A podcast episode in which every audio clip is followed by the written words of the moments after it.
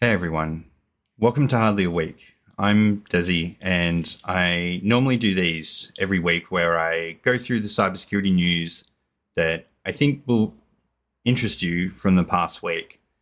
I wanted to take a break this week. I have had a very busy week myself, and it was Mental Health Week last week, and I spent a lot of time reflecting on where I've come from in my career and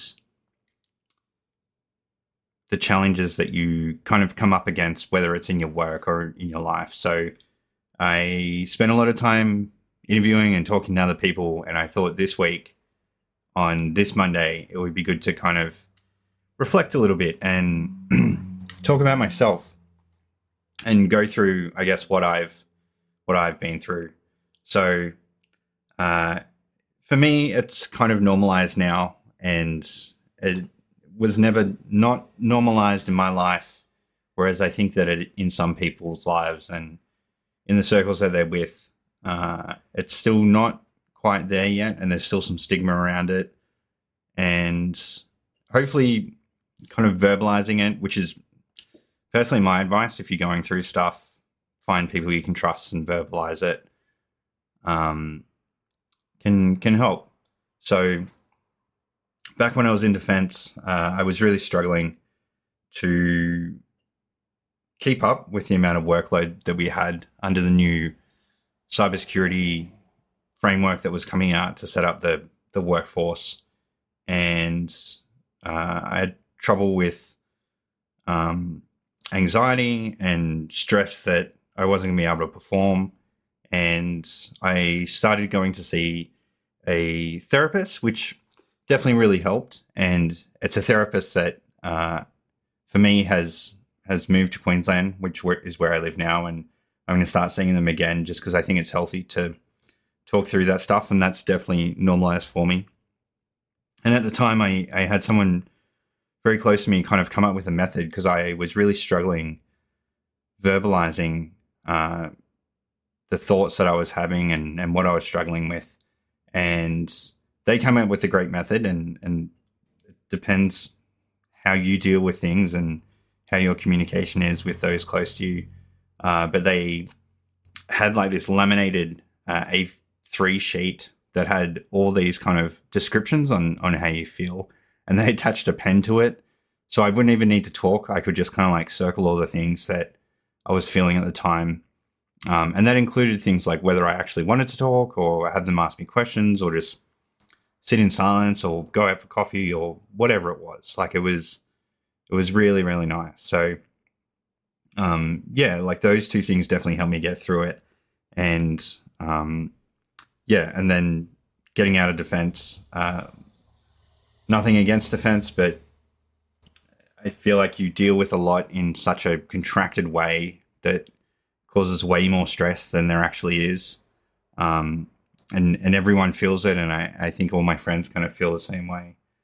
So yeah, when I, when I got out and then I was into the workforce, it was kind of the same thing. Like incident response is very stressful. You deal with, um, very emotional clients sometimes because they're having their worst day, which can kind of be pushed onto you in a reflection almost. And when you deal with those back to back, it can be really stressful.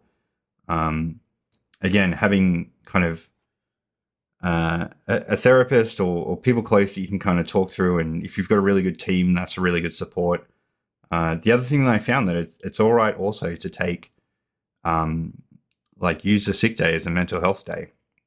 Some jobs describe it differently, but your mental health is part of that, and taking a day off sometimes for that is very important to kind of rebalance yourself. And um, the way that that I now deal with things quite a lot is I um, as part of my training so fitness is a huge thing for me.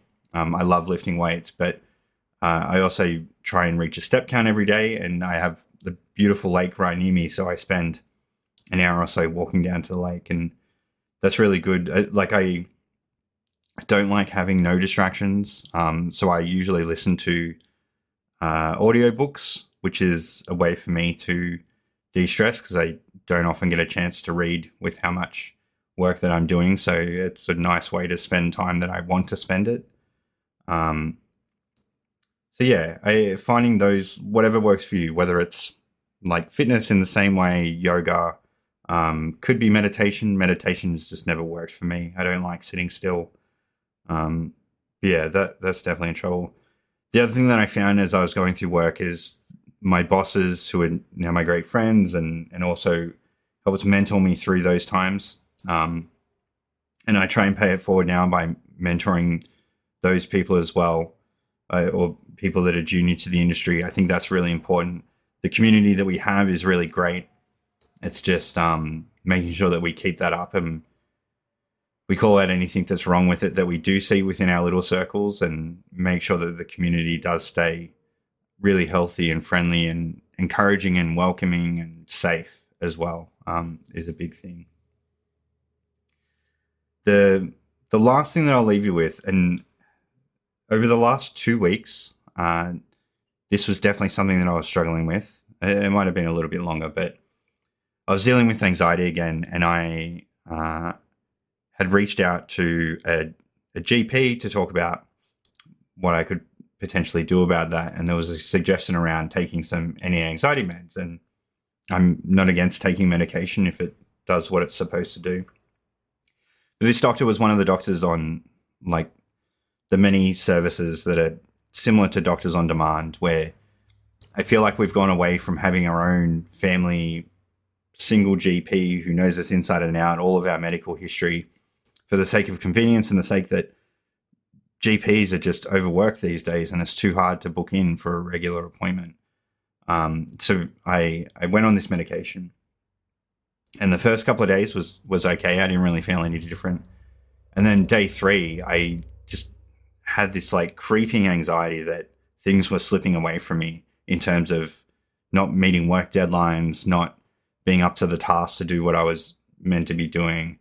Um, also, just like friendships and relationship wise, I was stressing out about all that kind of stuff, and I'd reached out to kind of a lot of people to talk through that. And then uh, the day after that, I had um, this feeling of impending doom, which was just horrible. Um, and I I had to take the day off because I just couldn't I couldn't deal. Like it was the worst I, I had ever felt. And I, I reached back out to the doctor and um, only managed to get the, the nurse. And the nurse was like, okay, stop it. We'll get the GP to, to call you in the next couple of days. Um, I'm still waiting on that call two weeks later. Uh, they never got back to me. Uh, safe to say, I took the medication. Um, I still had that impending doom feeling for uh, the next day as well. And then it subsided back to the anxiety and then and then back to my my normal self.